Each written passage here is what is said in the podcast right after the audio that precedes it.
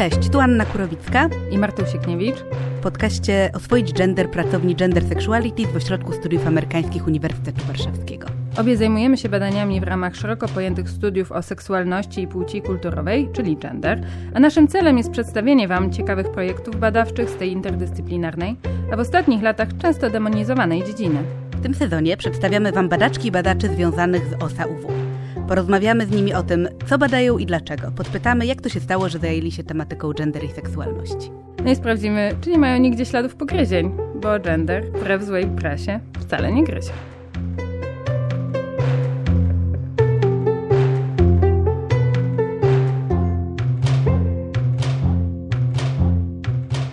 Dzisiaj nagrywamy pierwszy odcinek naszego sezonu, w którym porozmawiamy tylko we dwie. Więc chciałobyśmy chyba na początku porozmawiać o tym, skąd się wziął pomysł na ten podcast, dlaczego postanowiłyśmy go nagrywać, co się kryje za tytułem Oswoić Gender i też krótko o tym, czym my się zajmujemy i jakie były nasze drogi do gender i seksualności. Jest takie y, przeświadczenie na temat y, naukowczyń i naukowców, że oni najbardziej lubią patrzeć sobie we własny pępek i się zajmować y, sami sobą i my dzisiaj damy temu upust. To prawda, ale jednocześnie reszta podcastu temu przeczy. Zajmujemy się innymi osobami bardzo dzielnie. No tak, więc chyba, żeby, żebyście po prostu wiedziały i wiedzieli, kto do Was mówi i kto sobie wymyślił gości i gościni, to wymyśliłyśmy, że zaczniemy od jakiegoś takiego intro. Dobra, ja myślę, że musimy odnieść się do słonia w pokoju, a mianowicie tytułu naszego podcastu, czyli Oswoić Gender bo to nie jest tak, że nie testowałyśmy go z naszą publicznością potencjalną. I to nie jest tak, że nie było głosów sprzeciwu. Więc wymyśliłyśmy, że może warto by powiedzieć, co rozumiemy przez oswajanie genderu, żeby nikt nas nie oskarżył, że, że próbujemy z drapieżnej i krytycznie ważnej dziedziny nauki zrobić jakieś tutaj różowe okulary czy coś takiego. Tak, to znaczy chyba przede wszystkim chodzi o to, że ta jakby trochę metafora oswajania i dzikiego zwierza i tych, tak jak mówisz, potencjalnie drapieżnych, być może w niebezpieczny sposób, ale przede wszystkim z naszego punktu widzenia takich ekscytujących, twórczych, odważnych myśli, które w tej e, dziedzinie występują. To słowo oswoić może sugerować, że my tutaj chcemy pozbawić tę dziedzinę tego krytycznego pazura w jakiś sposób. Ale to nie jest chyba nasza intencja nie tyle chodzi nam o oswajanie gender, razem z całą tą sugestią, że gender jest czymś niebezpiecznym, złym, co trzeba oswoić i uczynić bezpieczniejszym i bardziej strawnym, powiedzmy, żeby nadawało się do konsumpcji, czy nadawało się na salony. Tylko chodzi nam o przybliżanie tej tematyki, a więc niejako oswajanie naszych słuchaczy i słuchaczek z tą tematyką. A sam pomysł podcastu był twój, więc może chciałabyś zacząć od tego, dlaczego wydawało ci się to fajnym pomysłem. Jak pewnie wiele osób, mam bardzo dużo bardzo mądrych znajomych i bardzo cenię sobie rozmowy z tymi osobami i myślę sobie, że o Boże, gdyby świat usłyszał, co te osoby mają do powiedzenia, to ten świat byłby lepszy. No i to jest w różnych dziedzinach mojego życia, ale najbardziej odczuwam to wśród znajomych naukowczyń i naukowców, a najbardziej odczuwam to podczas spotkań pracowni Gender Sexualities, i miałam wrażenie, że świat traci, że o tym nie wie i o tym nie słyszy.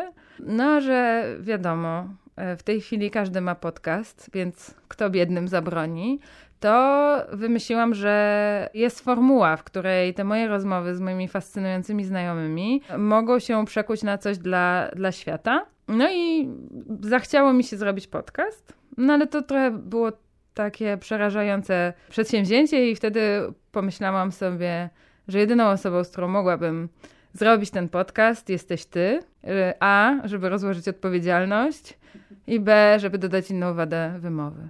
Tak, bardzo y, się cieszę z tego, że padłaś na ten pomysł i mi to zaproponowałaś.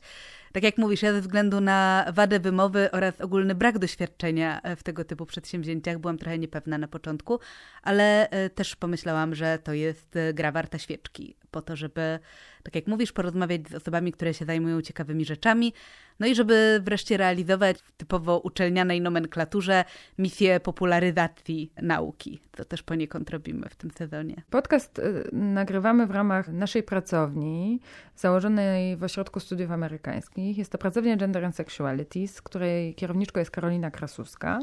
No i w tym sezonie będziemy głównie zapraszać osoby, które są z tą pracownią związane, jak i oczywiście osoby, które pracują w Ośrodku Studiów Amerykańskich i zajmują się właśnie tematyką gender i seksualności. Dla wielu z nas są to też to, te osoby, które nam te badania i ten sposób myślenia w ogóle wprowadziły do głów. A oprócz robienia podcastów, w ramach pracowni mamy trochę takie ambicje, żeby wychodzić zarówno na zewnątrz, jak i robić pewne rzeczy dla siebie w ramach pracowni. E, na zewnątrz e, organizowałyśmy konferencje i różne wykłady i kto wie, może jeśli się zmieni sytuacja pandemiczna, to e, wrócimy do tego zwyczaju, a na razie na przykład robimy ten podcast, ale oprócz tego spotykamy się też po to, żeby rozmawiać o swoich badaniach i komentować swoje teksty. I dla mnie przynajmniej ta nasza pracownia jest jakimś takim bardzo ważnym miejscem rozwoju intelektualnego i miejscem pracy naukowej. Tak, mi się wydaje, że ten pomysł na pracownię to jest taka próba poniekąd sformalizowania wsparcia intelektualnego, które sobie i tak w ramach osób zajmujących się podobną tematyką dajemy i chcemy dawać. Niektórym być może dobrze się pracuje samodzielnie naukowo, natomiast my jesteśmy jednak dużo większymi fankami kolektywu i pracownia daje nam też właśnie takie możliwości szukania na przykład sobie mentorek, które mogą nas wspierać, wspierania się w różnych procesach e, publikacyjnych, czyli w jakiś tam sposób, mimo że jakby pracownie na różnych wydziałach zajmujące się różnymi tematami, to nie jest nic nowego.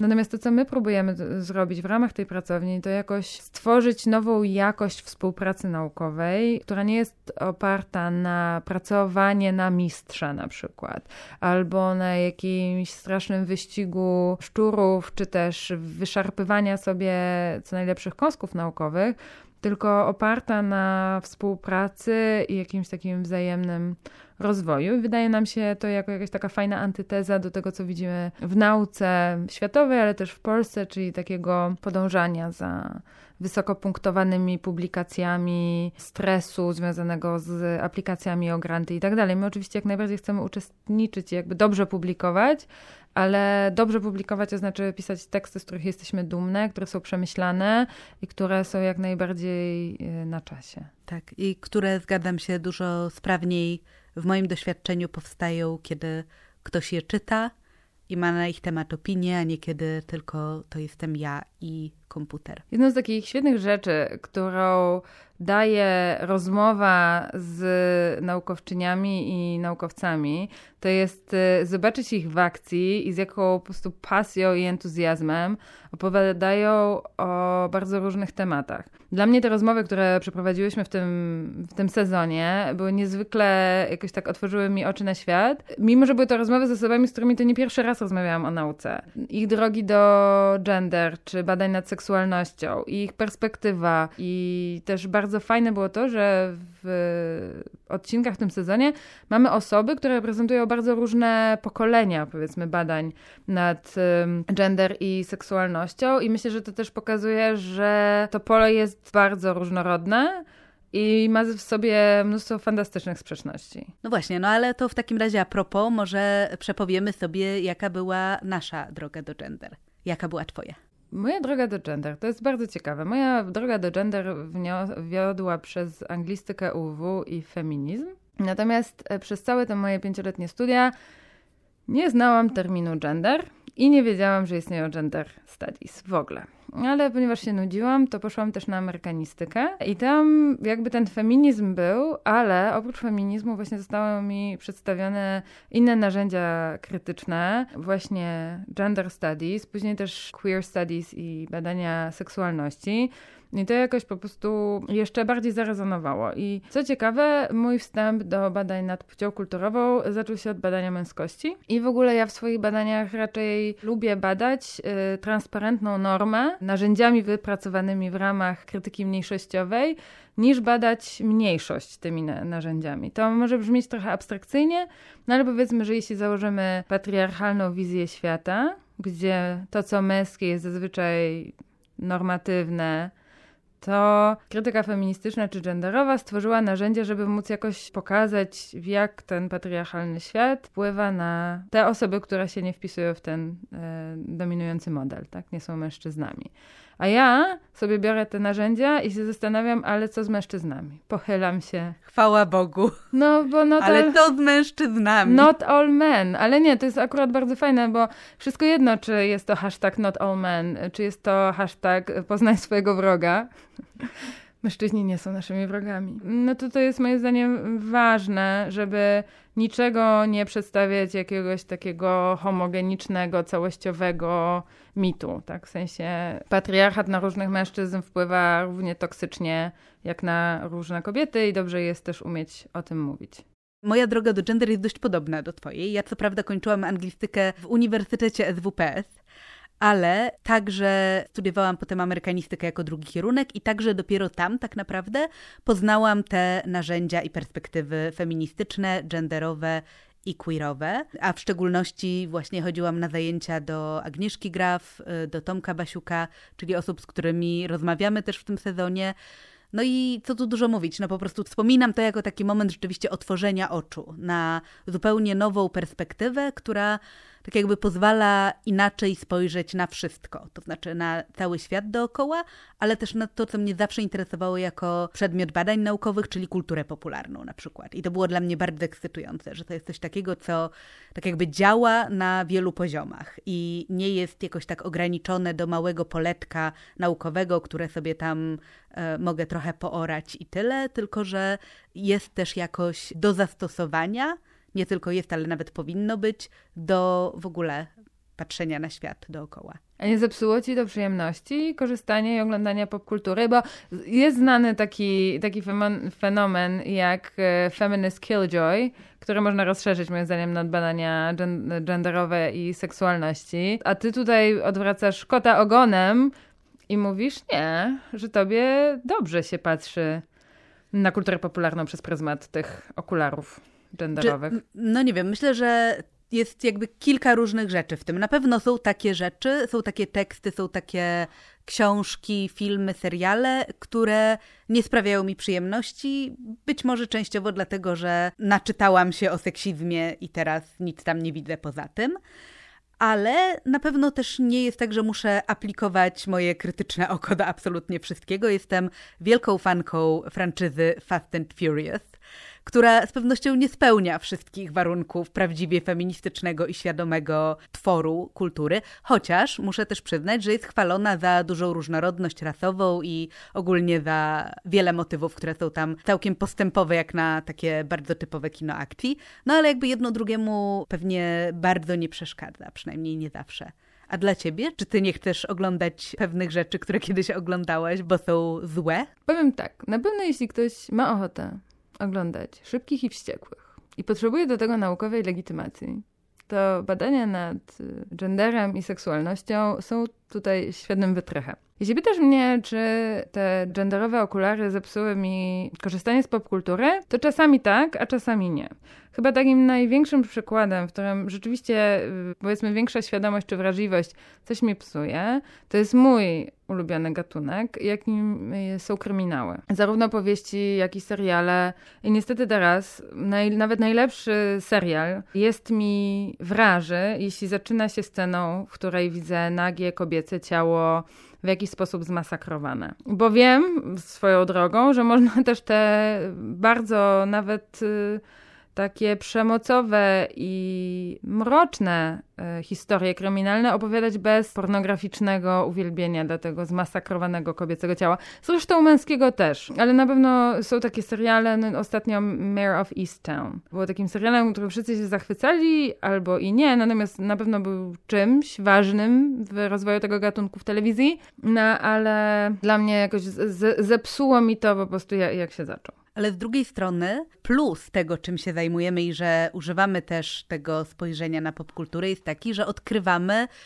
inne świetne odsłony albo inne świetne e, wariacje na temat tych gatunków. Dla mnie trochę takim gatunkiem odpowiadającym u ciebie kryminałowi jest science fiction i fantasy. I dla mnie e, jest super fajne właśnie czytanie feministycznych i queerowych wariacji na temat dobrze znanych i ogranych już tropów czy historii, które kiedyś dotyczyły tylko białych, heteroseksualnych, cis mężczyzn, którzy podbijali obce planety, no a teraz y, inni ludzie również są i nie tylko ludzie są włączeni i e, znajdują swoje miejsce w tym gatunku. Więc w tym też jest jakaś taka przyjemność czytania i obserwowania tego, jak są przepisywane i reinterpretowane takie gatunki. Nie, masz rację. Tu ze wszystkim fanom kryminału polecam po prostu brytyjskie kryminały. Jakby proszę przestać oglądać te amerykańskie, przełączyć się na brytyjskie i naprawdę wtedy, wtedy wiele, wiele rzeczy się, się zmienia, choć oczywiście yy, nie wszystkie i też Myślę, że masz rację z tym przepisywaniem i włączeniem. Ja zawsze jak widzę taki tekst, który właśnie tak zadba o to, żeby nie powielać jakichś takich negatywnych schematów, to naprawdę mam takie poczucie, o, widzicie mnie. Jakby widzicie moje potrzeby jako czytelniczki czy widzki i to jest bardzo przyjemne. Mm, myślę, że trochę opowiedziałaś nam o drodze do gender, a teraz chciałabym usłyszeć, czym się zajmujesz obecnie i jak gender i seksualność wykorzystujesz w swoich badaniach naukowych to, co już zaczęłam mówić o oglądaniu popkultury przez okulary gender i seksualności, to jest właśnie też część tego, czym się zajmuję. Ja w tej chwili badam reprezentację aseksualności w e, kulturze popularnej. Powiesz e, trochę więcej, czym jest aseksualność i tak wiem, rozumiem, o tym napisano biblioteki, ale powiedz mi, jak dla ciebie funkcjonuje ten termin? Aseksualność w wymiarze tożsamościowym, tożsamości i orientacji seksualnej jest zwykle definiowana przez analogię z hetero, bi i homoseksualnością jako orientacja seksualna osób, które nie odczuwają pożądania seksualnego do nikogo, do żadnej płci.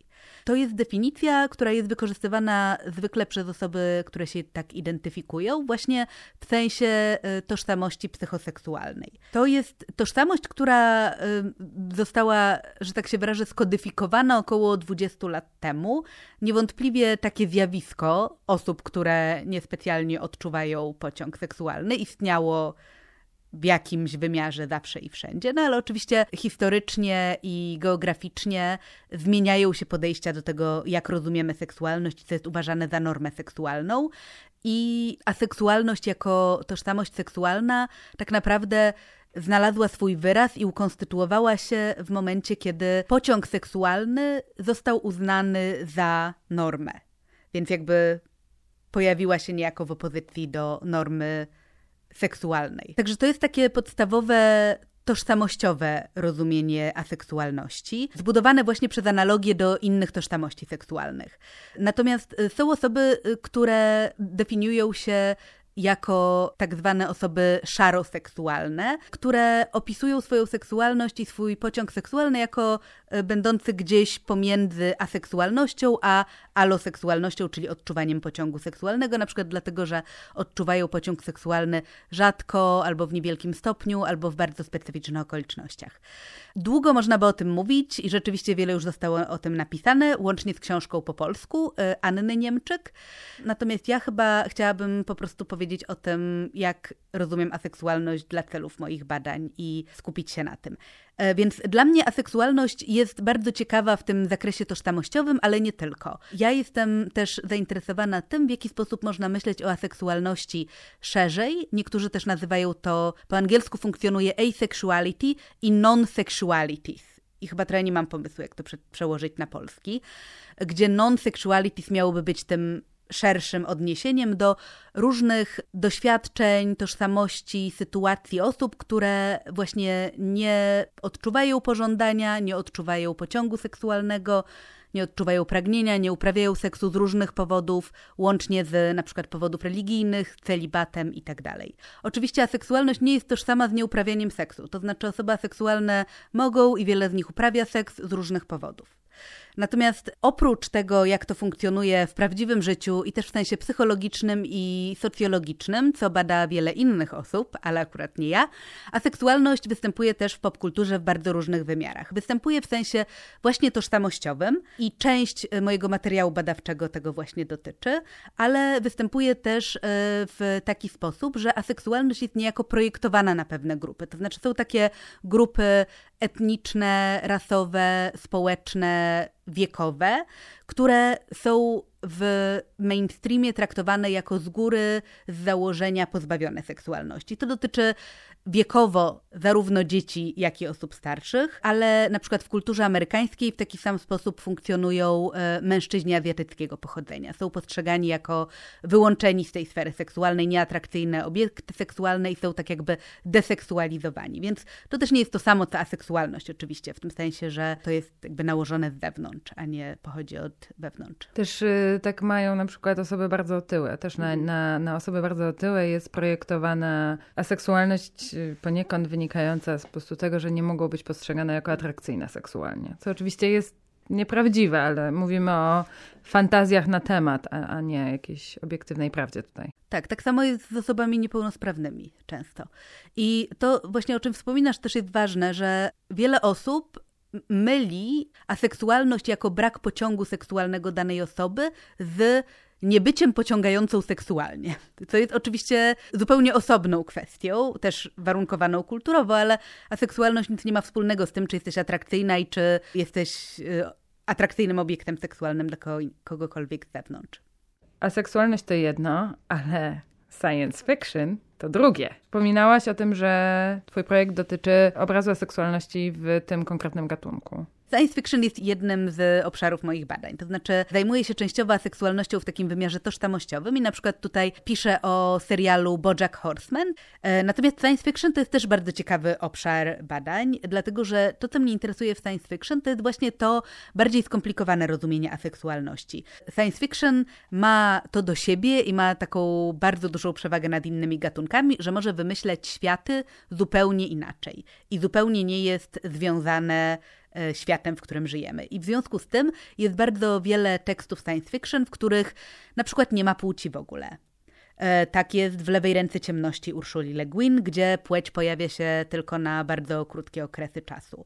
Albo jest dużo więcej płci niż te, niż te teoretycznie dwie, do których jesteśmy przyzwyczajeni. Tak samo może być z pożądaniem. Pożądanie może funkcjonować w zupełnie inny sposób w science fiction i dlatego to, co badam w science fiction, to są właśnie historie, w których w jakiś sposób połączenie pomiędzy płcią a pożądaniem jest e, przedstawione inaczej, albo zupełnie zaburzone, albo w ogóle go nie ma, albo po prostu są to światy, w których nie ma pożądania. Stąd właśnie nazywam je aseksualnymi, mimo tego, że oczywiście tam aseksualność w sensie tożsamościowym może w ogóle nie występować. To jest też w sumie niesamowite, jak przy tym właśnie jaki potencjał daje zarówno fantastyka naukowa, jak i myślę, że fantastyka jak dużo tekstów powstaje po prostu podążając absolutnie normami społecznymi dotyczących heteroseksualności, ról płciowych. Znaczy, że myślę, że granice wyobraźni niby ich nie ma, ale, ale w tym, jak wygląda mainstream tym gatunków, widać, jak bardzo jesteśmy przywiązani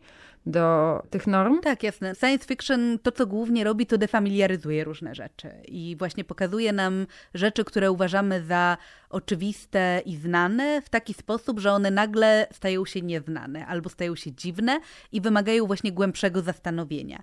No i to jest dokładnie tak, jak mówisz, właśnie chociażby norma seksualności, to założenie, że seksualność jest uniwersalna, ale też jest determinowana przez płeć na przykład w dużym stopniu, że płeć obiektu seksualnego jest głównym wyznacznikiem tego, czy czuje do tej osoby pociąg, czy nie czuje pociągu. To są rzeczy, które w sumie jesteśmy przyzwyczajeni i nawet w wielu nurtach studiów o seksualności one są jakoś fundamentalne i niekoniecznie kwestionowane, a właśnie studia o seksualności pozwalają jeszcze dołożyć dodatkowy kamyczek do tego ogródka i też zasugerować zmianę tej perspektywy. Kiedy opowiadałaś o swojej drodze do gender i seksualności, to mówiłaś o tym, że dużą przyjemność sprawia ci używanie tych perspektyw do badania nie mniejszości, ale większości i tych rzeczy albo tych aspektów rzeczywistości, tożsamości, które wydają się często transparentne i że między innymi badasz w ten sposób męskość. Czy e, mogłabyś coś więcej opowiedzieć nam o swoich obecnych badaniach, czym się zajmujesz i w jaki sposób może to, co powiedziałaś, jakoś wybrzmiewa w tych badaniach? Ostatnio musiałam na swoje potrzeby wypracować jakąś taką w miarę spójną narrację o tym, czym ja się naukowo zajmuję. I po długim namyśle odpowiedziałam sobie na to, że ja się zajmuję społecznymi i kulturowymi znaczeniami ciała, co nie oznacza, że zajmuję się socjologią ciała, która jest taką dyscypliną już dość dojrzałą i w której się robi bardzo ciekawe rzeczy. No ale ze względu na to, że jestem kulturoznawczynią, no to używam trochę innych aparatów, ale oczywiście odnoszę się jak najbardziej do tych zdobyczy socjologii ciała. I rzeczywiście jak e, myślę o tym ciele, to patrzę na to, jakie normy społeczne, kulturowe, medyczne, religijne dyscyplinują to ciało, ponieważ wychodzę z założenia, że nasze ciało jest e, ciągle w jakiś sposób kontrolowane i dyscyplinowane, jak również samodyscyplinowane. Rzeczywiście ten moment, kiedy zaczęłam na to patrzeć właśnie z perspektywy genderowej, to kiedy y, rozpoczęłam pracę nad moim doktoratem, w którym zajmowałam się tym, w jaki sposób analiza jedzenia i konsumpcji w powieściach kryminalnych amerykańskich może mi posłużyć do lepszego zrozumienia, jak konstruowana w tych tekstach jest męskość. Czyli czytałam sobie kryminały pisane przez Raymonda Chandlera, Dashniela Hameta, Nero Wolfa, Jima Thompsona. Wszystkie polecam. I patrzyłam, jak ci bohaterowie, w tym bardzo takim dość spójnym gatunku czegoś, co się po angielsku nazywa noir, czy hardboiled, e, czyli tak zwany czarny kryminał, jak ci detektywi funkcjonują w świecie, jak są przedstawiane ich ciała, ale właśnie najbardziej interesowało mnie to, co jedzą, co piją, co palą i kiedy i jak to jest pokazane. To znaczy, zwłaszcza jak się czyta te wczesne kryminały z, po, z połowy lat 20., z lat 30. amerykańskie, to tam jest pokazywany taki model męskości bardzo takiej twardej, niezależnej, unikającej związków, takiego udomowienia. Mm, to są tacy silni bohaterowie. I to jedzenie potrafi funkcjonować jako właśnie taki złowrogi dowód na to, że oni nie są aż tacy twardzi, jakby się wydawało, bo tu musi Właśnie, jeść. bo moje skojarzenie byłoby takie, że oni nic tylko piją alkohol i palą i koniec konsumpcji. Tak, i to jest moim zdaniem to też y, klasyczne kino hollywoodzkie się też pewnie przyczyniło do tego obrazu. On jest powielany. Twarda, odważna, męska męskość to nie jest ta mm, męskość, która się pochyla nad y, bardzo skomplikowanym daniem. To nie znaczy, że ci detektywi nie jedzą. Znaczy to, co mi wyszło analizując te powieści z połowy lat 20. i aż do połowy lat 50., to że mm, jeśli chodzi o męską konsumpcję jedzenia, ale też właśnie alkoholu czy innych napojów, kawy, tam bardzo ważna jest kontrola. To znaczy, im dany detektyw w danej historii ma więcej kontroli czy poczucia sprawczości, tym bardziej dopuszczalna jest konsumpcja. To jest jedna taka obserwacja. Dwa, brak kontroli jest czasem bardzo często pokazywany poprzez hiperkonsumpcję. Tam jest bardzo łatwa taka eskalacja od konsumpcji jedzenia czy używek do powiedzmy konsumpcji innych osób, w sensie przemocy wobec innych osób, przemocy seksualnej czy zdobywania, nie wiem, kobiet i tak dalej. Mówiłaś wcześniej o defamiliaryzacji, którą mm, pozwala y, zrobić y, fantastyka czy fantastyka naukowa, natomiast krytyka też pozwala defamiliaryzować. W sensie, jak się nagle przyłoży trochę inną lubkę do danego zjawiska, to można sobie jakąś scenę zupełnie inaczej odczytać i zobaczyć y, inne rzeczy. Przyznam się, że ja po prostu uwielbiam jedzeniowe świntuszenie moich bohaterów, bo jak w tym dowcipie, że no, czasami banan to tylko banan, a czasami to nie banan. I, i ja sobie sobie mogę na to pozwolić w takiej atmosferze naukowej. No więc to jest rzecz, którą rzeczywiście się bardzo e, mocno zajęłam przez większość mojego naukowego życia i kontynuuję jakby ten wątek.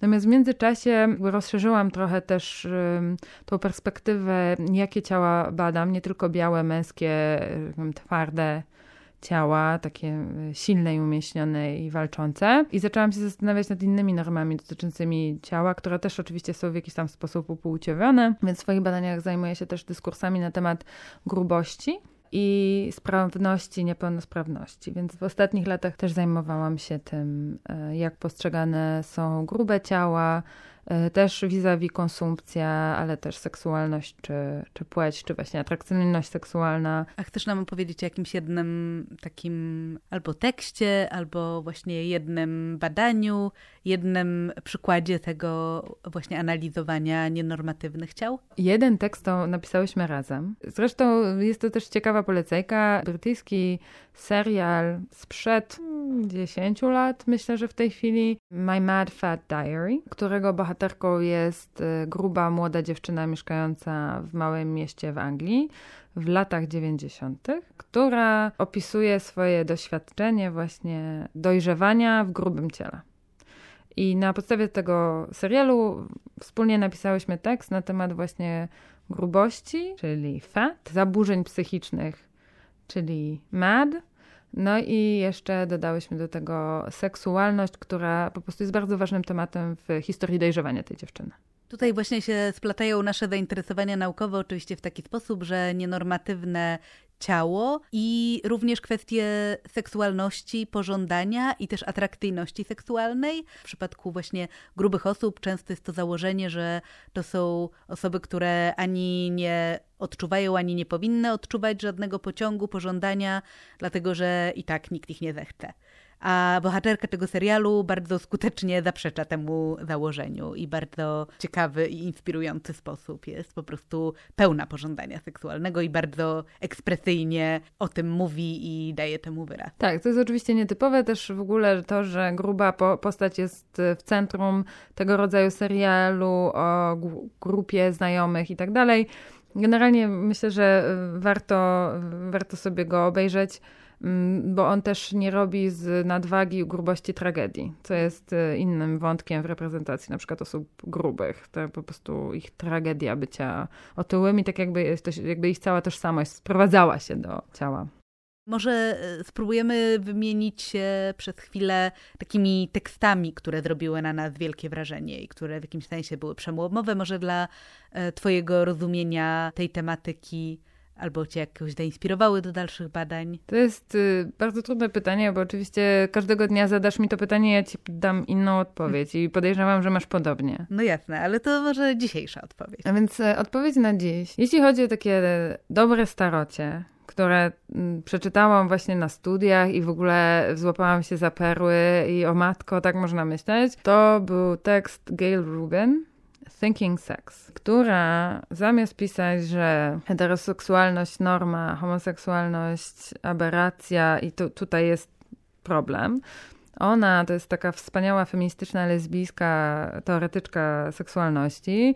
Pokazała, że też w ramach heteroseksualności są rzeczy normatywne i nienormatywne. Tak, bo to jest kolejny element tego, o czym rozmawiałyśmy wcześniej, czyli tego wysiłku patrzenia na normy szerzej i podważania przede wszystkim tych takich oczywistych albo może nie tyle oczywistych, ile po prostu przyjętych opozycji tego, co jest zawsze w normie, a co jest zawsze poza normą. A ty masz jakiś taki tekst, y, który, wiesz, już jest taki dość, powiedzmy, znaczy nauka posunęła się do przodu, ale kiedy go czytałaś, to robił na tobie takie duże wrażenie, właśnie przestawiania kafelków w głowie? Tak, ja myślę, że chciałabym powiedzieć o eseju Przymus heteroseksualności a egzystencja lesbijska Adrienne Rich, która po pierwsze tworzy pojęcie przymusowej heteroseksualności, które potem zostało zmodyfikowane w kontekście aseksualności, tak żeby mówić o przymusowej seksualności w ogóle, a które u Rich określa taki system społeczny i kulturowy, który sprawia, że heteroseksualność jest traktowana i sprzedawana kobietom również jako oczywista i jedynie słuszna droga i wybór seksualny. E, podczas gdy jej zdaniem oraz zdaniem wielu innych kobiet, wielu chociażby innych lesbijek e, z lat 70. i 80. i później, być może lepsze byłoby dla kobiet, gdyby skupiły się raczej na egzystencji lesbijskiej i na tym, co Rich nazywa kontinuum lesbijskim, które obejmuje nie tylko seksualne i romantyczne relacje pomiędzy kobietami, ale wszelkiego rodzaju bliskie relacje między kobietami i przede wszystkim takie nastawienie na relacje między kobietami i na inne kobiety, w przeciwieństwie do nastawienia na mężczyzn i podtrzymywanie relacji z mężczyznami, do czego, jak ona twierdzi, kobiety są zasadniczo zachęcane, jeśli nie zmuszane w ogóle społecznie. To, co pamiętam, że ja też wzięłam z tego tekstu, to też to, że my po prostu przez to, że żyjemy w mainstreamowo heteroseksualnym świecie, zakładamy, że każdy jest heteroseksualny, aż nam nie powie, że nie jest. I to też już taki wątek poboczny, no ale oczywiście tworzy y, taką no, świat, w którym osoby muszą, y, nie wiem, co chwila robić jakieś coming outy. Znaczy nie muszą, ale mogą być, y, albo chcą robić coming outy, albo muszą, albo w jakiś tam sposób są doprowadzane do konieczności anonsowania swojej nienormatywnej seksualności, co jest uprzykrzające życie, e, że tak powiem, w dużym stopniu. To, to jest też bardzo ciekawe u Rich i to jest też, to też można zobaczyć u innych krytyczek właśnie z tego nurtu lesbijskiego lat 70. i 80. To jest takie zupełnie inne podejście do seksualności. Czasami mówi się wtedy o politycznym lesbianizmie, to znaczy o kobietach, które niespecjalnie były przywiązane do takiej wizji, że lesbijka to w sposób naturalny i od zawsze i od dziecka czuje wyłączne pożądanie do kobiet. One były raczej zainteresowane w wymiarze politycznym i społecznym, tym, że ich zdaniem z powodów, no, takich, że żyją w patriarchacie, co jest dla nich niedobre, kobiety powinny inwestować swoją energię życiową i umysłową, emocjonalną i każdą inną w relacji z innymi kobietami, że to je po prostu uczyni szczęśliwszymi i że to jest jedyny sposób, żeby wyrwać się z tych też codziennych okowów patriarchatu. Co jakby oczywiście można się z tą wizją zgadzać albo nie zgadzać, ona jest bardzo odległa od naszej obe- naszego obecnego rozumienia seksualności. Ale dla mnie jest bardzo ciekawa, bo właśnie dokładnie pokazuje to, o czym mówiłyśmy już w różnych wymiarach, czyli takie jakby przesunięcie perspektywy, które sprawia, że można różne rzeczy pomyśleć inaczej, albo pomyśleć na nowo, albo poddać w wątpliwość po prostu. Słuchaj, zapytam cię o pracę domową, to znaczy wiemy, co czytałaś kiedyś, a co czytasz teraz i co byś polecała naszym słuchaczom i słuchaczkom? Mam polecajkę, z której jestem bardzo zadowolona, muszę przyznać, i którą już od ładnych paru miesięcy trzymam z tą właśnie intencją. Chciałam bardzo polecić y, taki komiks, a właściwie memuar graficzny, y, który nazywa się Gender Queer, napisany przez Maję Kobabę. Ta osoba identyfikuje się jako właśnie tytułowo genderqueer. Nie identyfikuje się ani jako kobieta, ani jako mężczyzna, a jednocześnie w ramach tego memuaru rozkminia nie tylko swoją tożsamość płciową, ale też seksualną i właśnie dużo pisze o tym, jak odczuwa aseksualność. To jest świetna książka, która łączy temat płci, seksualności i robi to w bardzo interesujący sposób na poziomie osobistym, ale też takim, które myślę, że daje dobry impuls do dalszego czytania albo myślenia o tych tematach. A twoja polecajka? Ja będę miała dwie. Jedna z nich niejako nawiązuje do tego, co mówiłaś wcześniej o, o normach heteroseksualności, e, bo jest to mm, książka naukowa Jane Ward pod tytułem The Tragedy of Heterosexuality. Wiem, że w Polsce jest dostępna po angielsku na przykład na Storytelu. Badaczka seksualności Jane Ward, która sama jest lesbijką, pochyla się nad heteroseksualnością i pokazuje w jaki sposób to, że w w mainstreamowej kulturze heteroseksualność i patriarchat są ze sobą bardzo sprzęgnięte, sprawia, że większość osób w heteroseksualnych związkach jest skazana na porażkę i nieszczęście. I pochyla się z taką miłością i, i zwraca też uwagę, że w większości przypadków gorzej na tej heteroseksualności wychodzą kobiety, Natomiast y, nie jest to, ta książka nie jest ziszczeniem złych snów e, konserwatystów i jakby ona, jej celem chyba nie jest przekabacenie heteroseksualnych kobiet na lesbijki, natomiast na pewno jej celem jest jakieś patrzenie z miłością na to, co się dzieje w tych heteroseksualnych związkach i co by można było zrobić, żeby tym biednym heteroseksualistom było lepiej. Ja trochę tak wyśmiewam, ten, ten, ten ton jest taki trochę wyśmiewający, ale naprawdę to jest fajne mi się tego słuchało po prostu jak poradnika niemalże i myślę, że wiele osób heteroseksualnych słuchając tego będzie miało takie, o Boże, to o mnie, albo mhm, tak. Dobrze, a druga polecajka to jest trochę nisza i też przyznam się, że nisza wymagająca podstawowych umiejętności znajdowania rzeczy w internecie oraz chyba znajomości angielskiego. Jest to taki krótki serial kanadyjski pod tytułem Sort of, którego główną postacią jest osoba genderqueer, która pracuje jako niania, która jednocześnie mieszka w Toronto, natomiast jej rodzina pochodzi z Indii, więc nawiguje trochę te przestrzenie tradycyjnej rodziny, e, rodziny, w której opiekuje się dziećmi i swoich różnych przyjaciół i romansów. I jest to jednocześnie bardzo zabawne, bardzo prawdziwe i trochę gorzkie. I myślę, że to jest serial, który każdy i każda powinien, y, powinien zobaczyć. Okej, okay, dzięki. Bardzo dziękuję Ci za rozmowę. Ja też Ci dziękuję. Zapraszamy też do odsłuchania kolejnych odcinków serii o swoich gender. Żegnają się z Państwem Anna Kurowicka i Marta Siekniewicz. Podcast Oswoić Gender realizowany jest dzięki dofinansowaniu na promocję badań w ramach programu Inicjatywa Doskonałości Uczelnia Badawcza Uniwersytetu Warszawskiego oraz ze środków Ośrodka Studiów Amerykańskich UW. Realizacją dźwięku i montażem zajęła się Julia Machnowska, zaś nagrania, studio i jingle ogarnęła Magda Sowul, czyli Pani Las, autorka podcastu Słyszane. Na pewno, jeśli ktoś potrzebuje naukowej legitymacji, by oglądać wszystkich. y, Wszystkich, wszystkich i wściekłych. Wszystkich szybkich i wściekłych. Wszystkich, trzeba oglądać, tak wszystkich bo inaczej się wściekłych. pogubić. Dobra. No to z tymi wszystkimi wściekłymi.